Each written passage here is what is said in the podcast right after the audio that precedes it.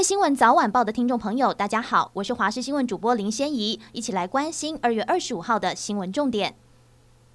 今天开始天气要回稳了，除了北部东半部等迎风面地区云多有短暂雨之外，新竹以南大多可以看到阳光，但清晨气温仍然偏低，最低温在云林虎尾跟嘉义民雄只有 10.4 度。白天气温将逐渐回升，明天开始进入228连假，水汽又更少，全台各地都会回暖，北台湾也可以看到阳光，只剩下北东地区仍然有零星的降雨，高温也回到20度以上，中南部会超过25度，不过要注意西半部及离岛金马地区会有浓雾的情形。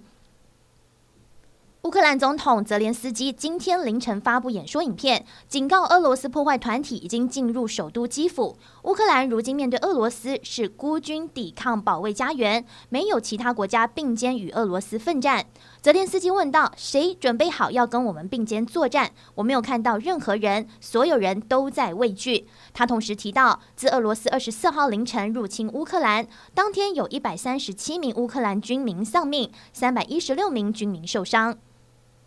美国24号对俄罗斯祭出金融与出口管制制裁。白宫副国安顾问辛赫表示，美国与欧盟、澳、日、加、英、纽西兰与台湾密切合作，对俄罗斯进行敏感尖端科技出口管制，包括半导体与其他基础技术。美国总统拜登指控俄罗斯总统普丁是侵略者，选择发动这场战争。为了让他和俄罗斯付出代价，拜登宣布冻结俄罗斯多家银行在美资产以及出口管制等制裁行动。外交部也宣布，台湾将参与国际社会对俄罗斯的经济制裁。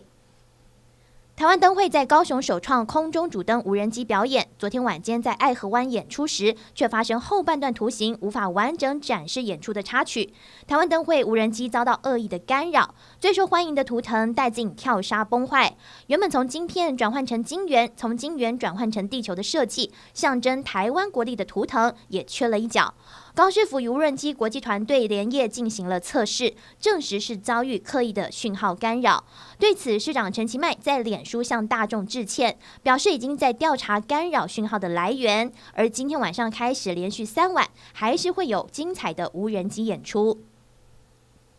因应健保费率今年不调涨，卫福部全民健保会今天将讨论5大配套措施，其中以药品及检查检验部分负担调涨、旅外国人就医方案以及调升投保金额上限最受瞩目。未来采行的调整方案会让民众就医支出增加多少，可以挹注多少健保收入等等，均待健保会讨论后而定。